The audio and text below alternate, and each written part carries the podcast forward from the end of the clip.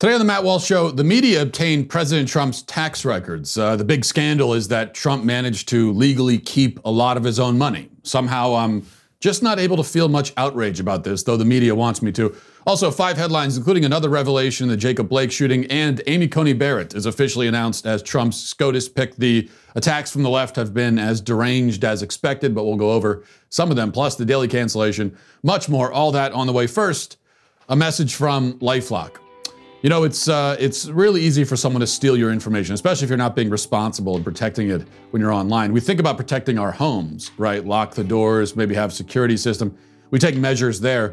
While your data is a lot more vulnerable than your home. Yet very often we aren't as focused on protecting it.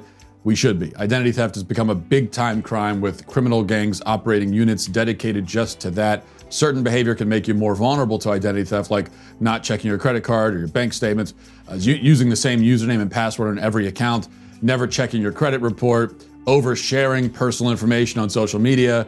I mean, a lot of us are guilty of all of these things, or at least many of them. It's important to understand how cybercrime and identity theft are affecting our lives. Every day we put our information at risk on the internet, and you could miss certain identity threats just by monitoring your credit that's why it's great that there's Lifelock. Lifelock can detect a wide range of identity threats like your social security number being for sale in the dark web. And if they detect your information, they're going to send you an alert, so you're going to know. Nobody can prevent all identity theft or monitor all transactions at all businesses, but you can find out if your information is for sale on the dark web. Get your free dark web scan at lifelock.com/walsh. Pick the, the plan that's right for you and save up to 25% off your first year with promo code Walsh. That's a free scan at lifelock.com slash Walsh and 25% off with promo code Walsh. All right. Well, you know, I think back to uh, 2018, all those centuries ago, it feels like, when Michael Cohen, Trump's lawyer and fixer, his uh, Harvey Keitel from Pulp Fiction, his guy who goes in and figures out how to how to hide the bodies. You know, that's what we were told anyway. When that guy turned on Trump and revealed that he had been secretly recording conversations with his former boss. And he gave those tapes to the media. Now, think about that. A guy who is now president of the United States, a guy who we're told is corrupt down to his bones, has been secretly recorded by his lawyer, and the media has the tapes. What sort of deep, dark, dirty misdeeds will they uncover? One can only imagine, except one need not imagine. It's on tape. What a score. Well, then CNN played the tapes, and they weren't nearly as exciting as we had hoped or anticipated. Uh, mostly, they just discuss normal business dealings. At one point, they apparently talk about buying the rights to a story about a Playboy model who says she had an affair with Trump, but you can't even really hear Trump's part of the conversation. Regardless, listening to the tapes, you know, an honest person couldn't help but think, well, if this is the worst thing they have, in secret recordings between Trump and his lawyer, then maybe he isn't the criminal mastermind that CNN wants us to believe he is. It's the same thing with all the tell all books, uh, the various White House officials leaving the administration, turning around and revealing everything that happened. They have, they have some things that they say that you know, aren't very flattering to Trump, though you can't necessarily believe all of it anyway. But we've been told that Trump is the embodiment of evil. He's corrupt, he's criminal, he's a Russian asset, he's a fascist warlord. You'd expect some indication of that when all of these secrets are dumped out in front of the public. Instead, we're always left with the impression that if the stuff is true, Trump is kind of a jerk, which we already knew, but he isn't the mob boss the media wants him to be. And then we add to this the FBI investigations, the impeachment. They've gone through every aspect of Trump's life and business looking for skeletons. And they haven't really found them which at a certain point makes a rational man conclude maybe there are no skeletons.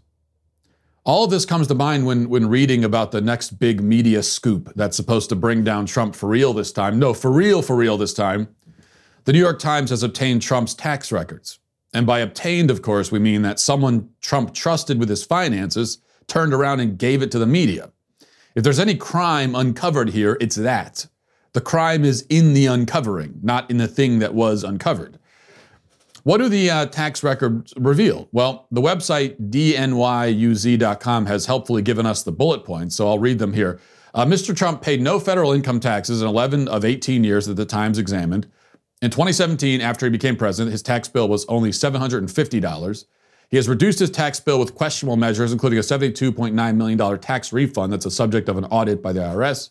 Many of his signature businesses, including his golf courses, report lo- losing large amounts of money, losses that have helped him to lower his taxes.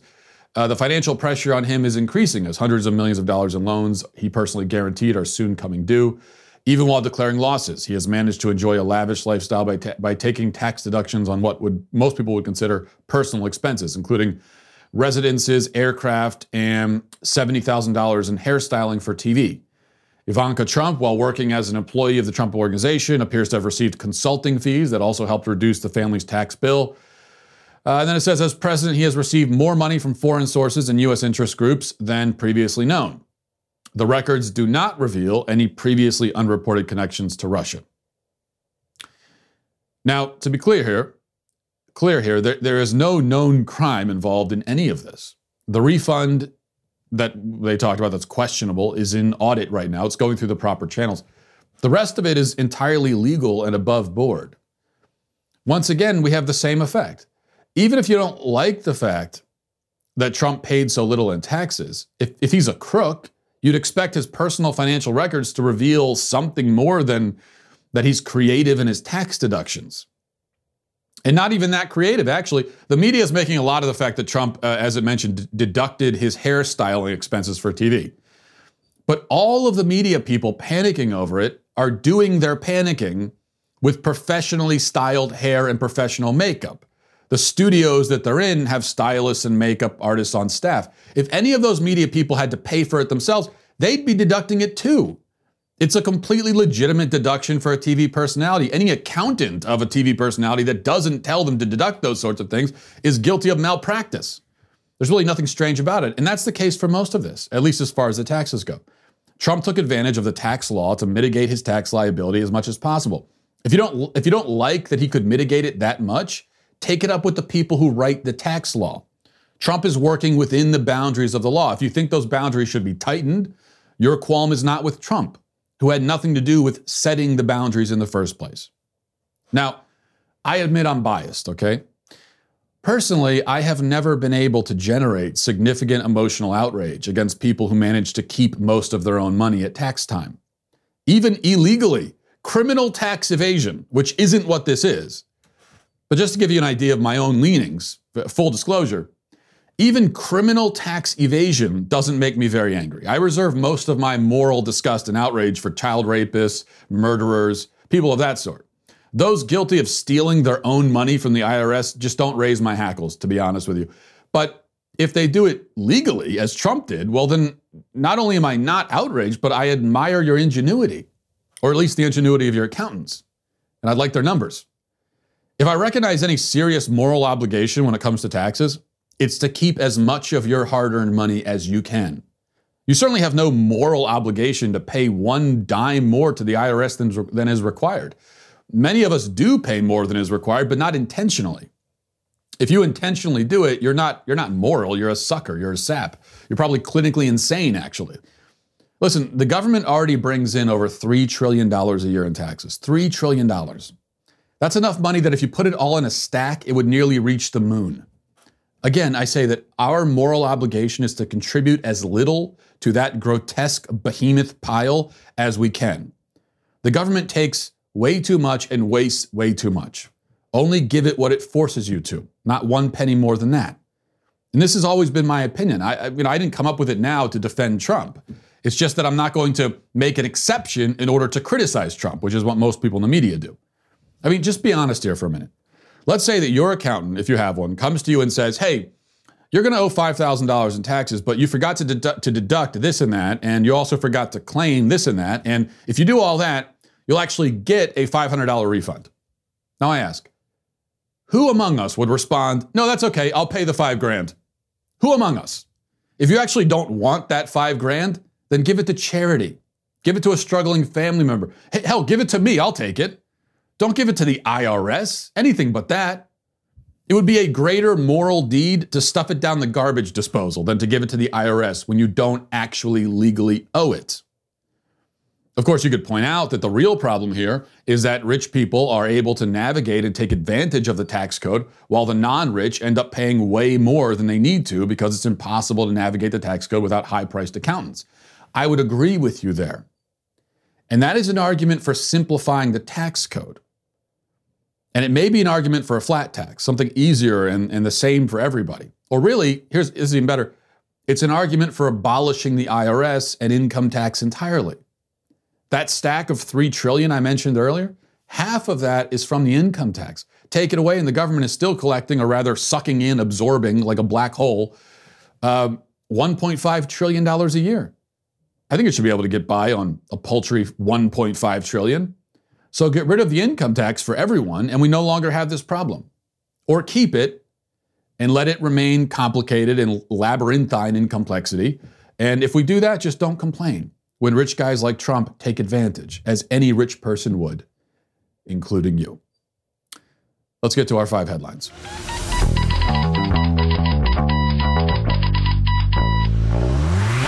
All right, and uh, I hope you guys noticed and appreciated, by the way, the my bookcase. Uh, if you're watching on YouTube right now, um, by the way, subscribe to my YouTube channel if you haven't yet.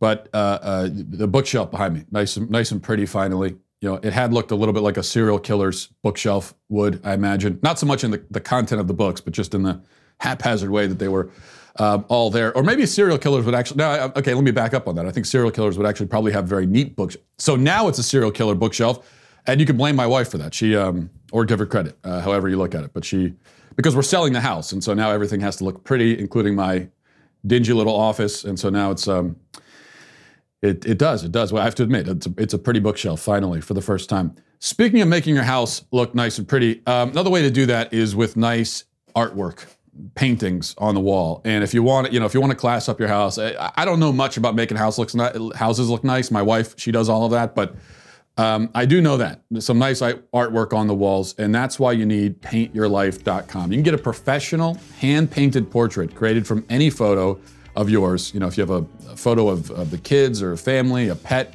um, any photo that means something to you, you send it to them and they're going to make this is not a Photoshop deal. This is they have real artists, very talented. They're going to render that into a piece of art. You can choose from a team of world class artists and work with them until every detail is perfect. It's a user friendly platform, lets you order a custom made, hand painted portrait in less than five minutes. Quick and easy, and um, there's a lot of back and forth, a lot of feedback. You know, we got to paint your life painting. We're probably going to get another one. The one we have, we love, but what I liked about it was uh, just the experience of going back and forth with the artist and all throughout the process. You know, they're looking for my feedback and I'm giving it, and um, and it was just a, it was a great experience all around. It's a meaningful, it's personal, and it's a great gift too if you're looking for a good gift for someone as we get closer to the holidays.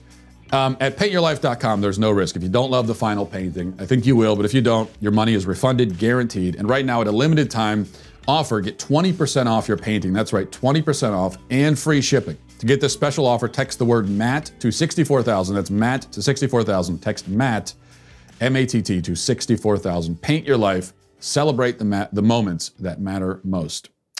Okay, well, this should come as a shock to no one, really. Um, in fact, if you're a thinking person, it shouldn't. In fact, I, I uh, predicted exactly this a week ago, and I'm barely a thinking person. But it's good to have some confirmation. So, according to the attorney of the officer involved in the Jacob Blake shooting, the officer thought, um, you know, going going back to that day, um, the officer thought that Jacob Blake was trying to kidnap a child. In fact, the woman who called 911, that would be Blake's alleged rape victim and ex-girlfriend, was was screaming. According to the officer, she was screaming, "He's got my kid. He's got my keys." And he did. He had the he had the the his his alleged victim's keys to her car, and that's the car that he was trying to get in. It wasn't his car. It was it was a car that didn't belong to him. He was trying to steal it, apparently. Um, and she, that's what she was indicating. She was indicating that he was trying to steal the kids and the car. Now, as I said, it was clear from the beginning that there was probably some kind of domestic thing going on here involving the kids. Um, the officer also says that Blake had a knife, had been fighting with the cops. We knew all of that. But now we also know, according to the officer anyway, that, and this is consistent with the facts of the case and everything we've seen, with the consistent with the evidence, that Blake was trying to get into a car, not his car, with a knife, evade arrest, and drive away with three kids. no way the officers could let him do that. So you know what? Even even take take the knife out of it, resisting arrest, everything. Um, just the idea of of letting a man who is wanted for crimes, wanted for domestic abuse and sexual assault, uh, to get into a car that is not his and to uh, evade arrest by driving away with kids who he doesn't even, we can presume, doesn't have custody of. There's just no way you can allow a person to do that if you're a police officer. You, you can't allow him to do that. You have to, any, any measure must be taken to prevent that. And they tried non lethal measures. You may remember they tried to tase him, it didn't work. He resisted. Uh, and the attorney argues, and he's right, that if the officers had not shot and Blake had gotten into the car and driven away, and then something had happened to those kids, everybody would be blaming the officers for not doing more to save them. And you know what else? I, we could pretty much guarantee it. They it, they would still be they'd be accused of, of, of, racism even then because then they'd be said that then it would be said that uh, well they didn't care enough about black children so because they're racist and so they let this guy drive away and then something horrible happened to kids. We all know that's what would happen. So the moment those officers arrived on the scene, it was a lose lose situation. It didn't matter what happened. Lose lose. But it looks like those officers did the right thing anyway. Uh, not just so it's it's not just that they shouldn't be blamed or you know they, they didn't commit a crime. It's that they they acted heroically to save these innocent children. Um, and they should be given a lot of credit for that. Number two, it was made official on Saturday. Judge Amy Coney Barrett is Trump's nominee for the Supreme Court. Uh, here he is announcing the news. Today, it is my honor to nominate one of our nation's most brilliant and gifted legal minds to the Supreme Court. She is a woman of unparalleled achievement, towering intellect, sterling credentials, and unyielding loyalty to the Constitution, Judge Amy Coney Barrett.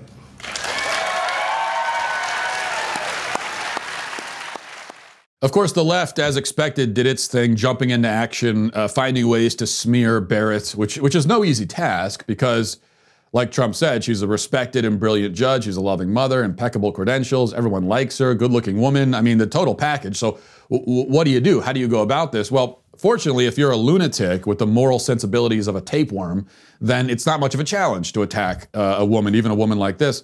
So here's here's uh, Ibram X Kendi anti-racism expert, supposedly. The guy we mentioned, you may remember him last week. We mentioned him. He got he got paid twenty grand from uh, a school district in Virginia to do a Skype session where he talked about why white people are bad, and he got paid twenty thousand. So this this guy's got a you know nice little racket going, and he uh, chimed in to explain um, why, in fact. Uh, Barrett adopt because she's she's also an adoptive mother. She's she's a mother. She's adopted um, uh, I believe, two children. And he's explaining why Barrett adopting black children, something that most people would see as a mark in her favor, character wise, um, is not. In fact, it's the opposite. She's, he, he says some white colonizers adopted black children. They civilized, quote, these savage children in the superior ways of white people while using them as props in their lifelong pictures of denial while cutting the biological parents of these children out of the picture of humanity. Um, that's what he had to say about that, that. That's how he looks at adoption. Most of us, we look at and I, I watch this, and it really did appear to be just a wonderful, beautiful, loving family.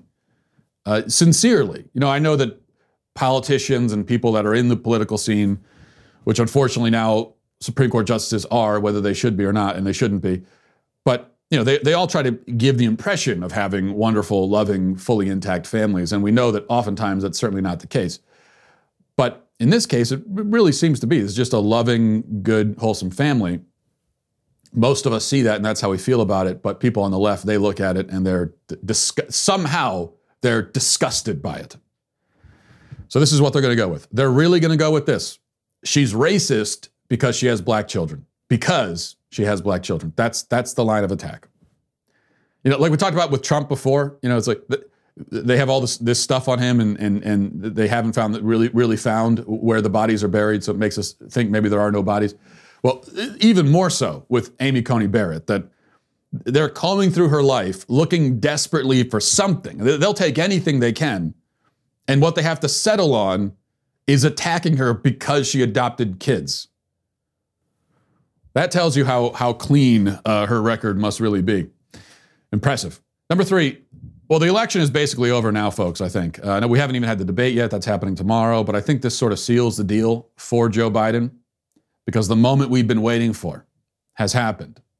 Dwayne The Rock Johnson has given his endorsement. Watch. Happy Sunday, everybody. We are approximately five weeks away from Election Day, arguably the most critical election our country has seen in decades. Now, that said, I'm going to be pushing this political conversation uh, just a little bit more. Now, you know, look, I've got friends in all parties, but the one thing that we can always agree on is the conversation and the dialogue, and where that conversation lands is always the most critical part.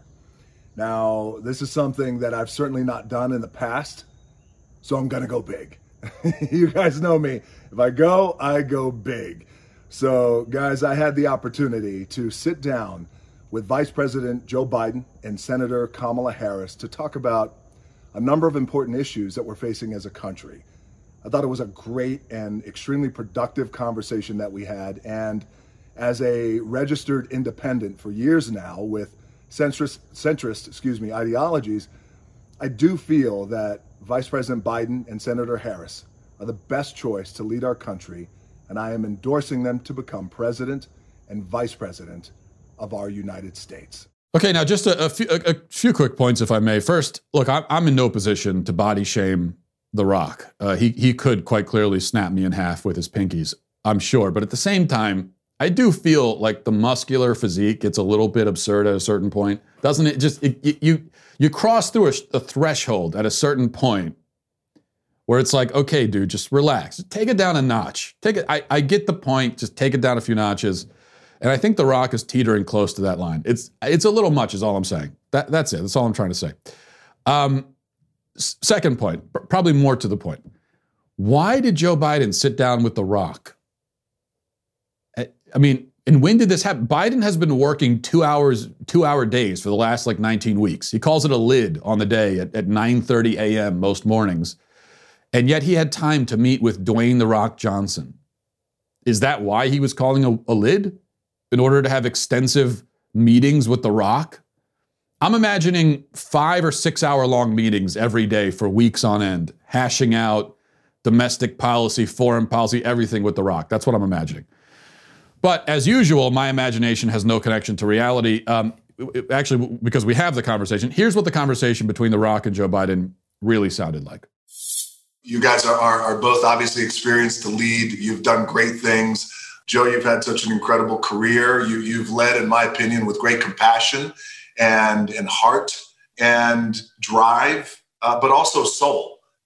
And you and I talked about that in the past and how important soul is. And uh, Kamala, I'm going to embarrass you just for a little bit because I'm going to talk a little bit about your uh, your amazing experience. And you have been an attorney, a district attorney, a state attorney, uh, a U.S. senator, smart, tough. I've seen you in those hearings, and um, in my opinion, you are a certified badass. Well, he he grilled them, didn't he? He really he he held their feet to the fire. And but he was also definitely, I hope you noticed that he was definitely reading all of that information about Kamala Harris. He, he was he didn't know anything about her he, he was saying, Kamala, I know so much about you. Um, I've always been a huge supporter for your whole career in the um, Senate. Yeah, big fan of Kamala Harris there. I mean, but in fairness to him, and this is why I give him credit. I think he is a pretty good actor. Uh, to, to, to pretend that you're a big fan of Kamala Harris, that's no easy task. So that's probably his greatest acting moment. Uh, I think was right there. Number four, in more celebrity news, singer John Legend says that he and his wife Chrissy Teigen might be might, might be are thinking of of maybe leaving the United States if Donald Trump is reelected. Um, now, as many have pointed out, this seems like a bit of an idle threat considering they apparently just bought a $17 million mansion in, in Beverly Hills. Not the kind of thing you do if you're planning on fleeing a country because it's become a fascist wasteland. In fact, not the kind of thing you could do, probably, if it was a fascist wasteland. But besides that, of course, um, you just have to reflect on the psychotic narcissism of these celebrities that they think it's some sort of effective form of blackmail to threaten to leave the country. As if we're all going to fall to the ground, grabbing at their feet, like, no, don't leave us, please. We can't, we can't go on without you, Don, John Legend. Uh, I don't think anyone's going to have that reaction. Even if you're a fan of John Legend, what do you care where he lives? What, what difference does it make? It's, it's a little similar on a smaller scale. It reminds me of the thing that people do to me online all the time. They probably, it's a common, they probably do it to you too. But uh, on social media, I get this kind of thing all the time on a smaller scale where, where, where someone will threaten to unfollow me or un- unfriend me because I express an opinion they don't like. And my favorite is when they when they say something like, you know, I'm really thinking of unfollowing you now, Matt. I'm thinking of it. This this opinion that's got me thinking I might unfollow. And again, it's as if I'm supposed to break down in tears and plead with them and say, No, I'll change, I promise. Don't leave me. It'll be different this time, I promise. Um, we can go to counseling together. No, it just doesn't doesn't work. The threat doesn't work. Nobody cares that much. Now, whoever you are, whether you're John Legend, you're just a normal, a random person on the internet, no one cares that much what you do or what you think. So don't don't try to hold it as a a bargaining chip. Number five, finally, this is um, interesting from the Daily Star, always a reputable publication. Uh, it says real life inception as scientists figure out how to plant ideas in dreams. Um, and then it goes on. It may sound like a plot of Inception, but scientists have figured out how to plant ideas into other people's dreams. Researchers at MIT Media Lab's Fluid Interfaces have been testing a new technique called targeted dream incubation, which allows them to insert topics into someone's dream. Uh, let's see, how do they do this? The study involved 25 participants taking daytime naps. Before going to bed, they would record audio prompts in an app such as Remember to think of a tree and Remember to observe your thoughts. Okay, and then they've just, oh, okay. Well, that's a bummer. I thought this would be some kind of fancy technological thing like hacking into someone's brain, you know something from the Matrix, but no, they just they just remind themselves before going to bed, "Hey, I should think of a tree," and then they wake up and say, "Yeah, I had a dream about a tree." Not, I don't know. That's why is this a new revelation, and why is it being studied at all? And and, and speaking of dreams, being being on a research team where my whole job is to listen to dream stories from other people, that's my nightmare. That's my personal nightmare. Because there is nothing worse than listening to someone drone on about their stupid dream that they think is so profound and they tell you about it, but really it's just boring. They tell you, they say, Oh man, I had a dream last night where I was walking down the road and then uh, the road turned into a snake pit. And uh, then the snakes turned into candy candy canes, and I and I and I started to fly. And next thing you know, Ronald Reagan was there. And no, stop. First of all, you're embellishing half of this, and I can tell. Second, I don't care. Um, dreams are only interesting to the dreamer. To everyone else, a dream is just bad storytelling. Rule of thumb. We should take that with us, all of us. Dreams are canceled before we get to our real daily cancellation, which we'll get to in just a second. But first, um, as mentioned, the debate is tomorrow night. Fight night at 9 p.m. Eastern, 6 p.m. Pacific. Donald Trump and Joe Biden will face off in the first of three presidential debates this election season. Will Biden fall asleep? Will Trump wear a mask? Many questions. Uh, you could join us for an all new episode of Daily Wire Backstage to watch the debate with us and get our immediate live reaction to this major political event. And even better, join Daily Wire now as an insider or all access member. Get 20% off with code DEBATE. So you can watch the all, all, uh, all the debate coverage live on our Apple TV or Roku app. Members get our articles ad free, access to our live broadcast, the show library, the full three hours of the Ben Shapiro Show, exclusive reader pass, Reader's Pass content available only to Daily Wire members.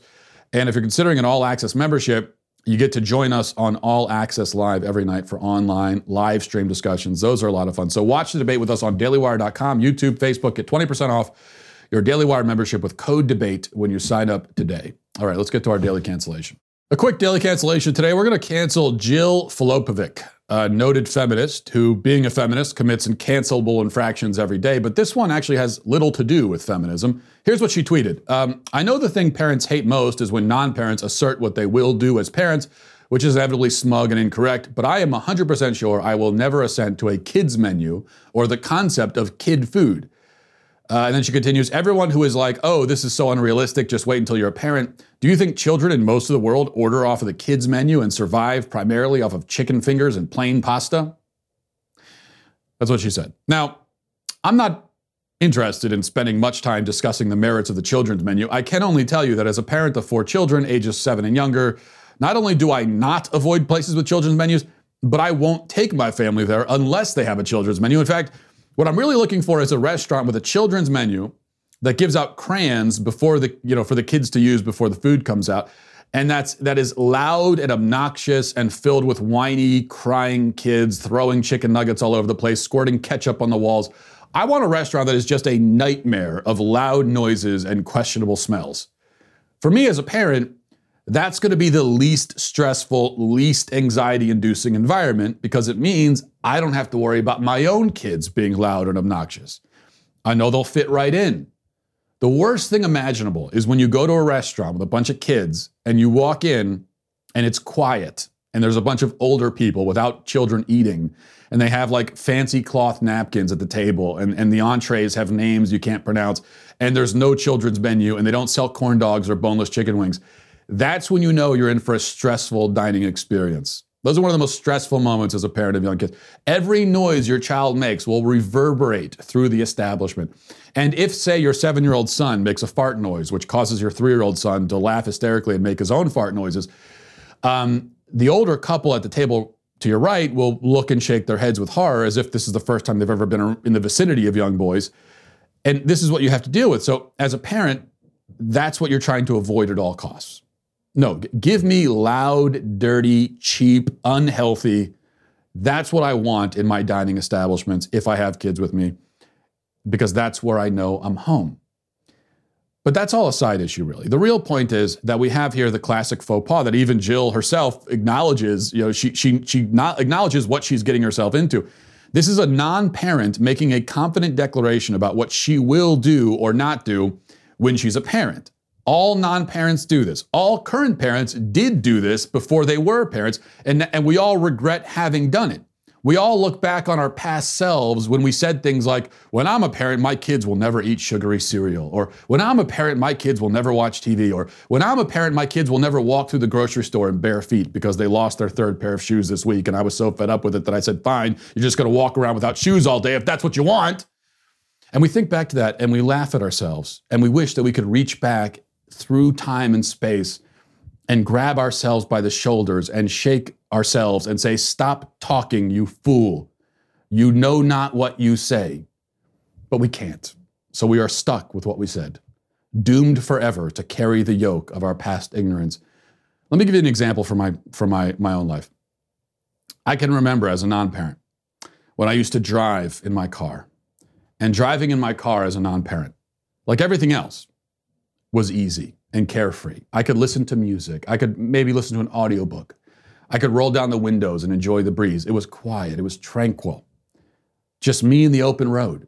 And I remember sometimes my tranquility would be interrupted when I would end up behind a minivan in traffic and I would notice that it had a TV and the TV was playing cartoons or a Disney movie or something. And, and then I, w- I would always shake my head and say, ah, what a shame. TV in the car.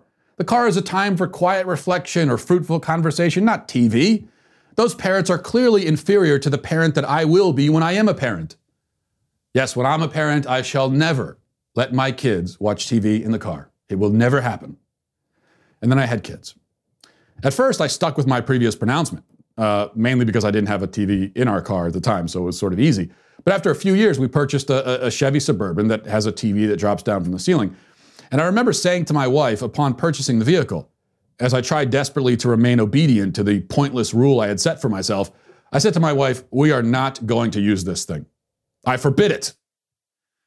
And I stuck to my words on that valiantly for about three hours. But you know, the thing about kids in the car is that they're a lot like kids outside the car, except now you're stuck in a metal box with them as you careen down the road at high speeds. There isn't going to be any quiet reflection. And if there's any conversation in that environment, it will be fruitful only in spurts. But most of the conversation will, will revolve around philosophical questions like Are we there yet? Can I have a snack? I need to pee. Luke called me a poopy head. Other similar topics, all coming at you relentlessly for hours on end. unless you put on the TV. And like magic, it all stops. And you realize now that, that you're the one in the car rather than being the judgmental, pretentious know nothing in the quiet, peaceful sedan behind you.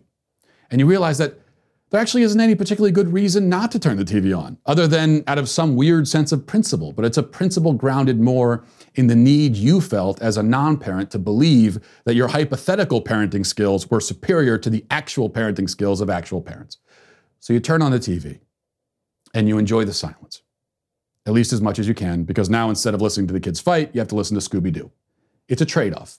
Not a perfect one, but you'll take it. There are a lot of trade offs like that in parenting.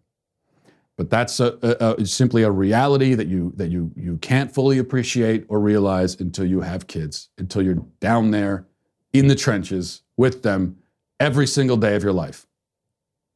So what I would recommend if you're not a parent, just seriously, take it from me. Never say anything about what you will or won't do when you have kids. Nothing. I don't care how obvious you think it is. Cuz you never know. Just don't say one damn word. And then you could go into, into parenting when you finally have kids without dealing with the judgmental gaze of your own past self. That's my tip. And uh, so, yeah, Jill Filipovic is is canceled, and, and all non-parents who say stuff like this are canceled. So, which means I'm canceled. You know, we're all everyone's canceled. This is another one of those. We're all canceled. Okay, we'll leave it there. Um, Thanks for watching, everybody. Thanks for listening. Godspeed. If you enjoyed this episode, don't forget to subscribe. And if you want to help spread the word, please give us a five star review. Tell your friends to subscribe as well. We're available on Apple Podcasts, Spotify, wherever you listen to podcasts. We're there. Also, be sure to check out the other Daily Wire podcasts, including The Ben Shapiro Show, Michael Knowles Show, and The Andrew Klavan Show. Thanks for listening. The Matt Walsh Show is produced by Sean Hampton, executive producer Jeremy Boring. Our supervising producers are Mathis Glover and Robert Sterling. Our technical producer is Austin Stevens, edited by Danny D'Amico, and our audio is mixed by Robin Fenderson. The Matt Walsh Show is a Daily Wire production, copyright Daily Wire 2020. Hey everyone, it's Andrew Klavan, host of The Andrew Klavan Show. The New York Times, a former newspaper, has illegally gotten hold of President Trump's tax returns, and it's a bombshell that has blown up in their own faces. They've got nothing, but they hope you won't notice before the election. We'll talk about that and Amy Coney Barrett on The Andrew Klavan Show.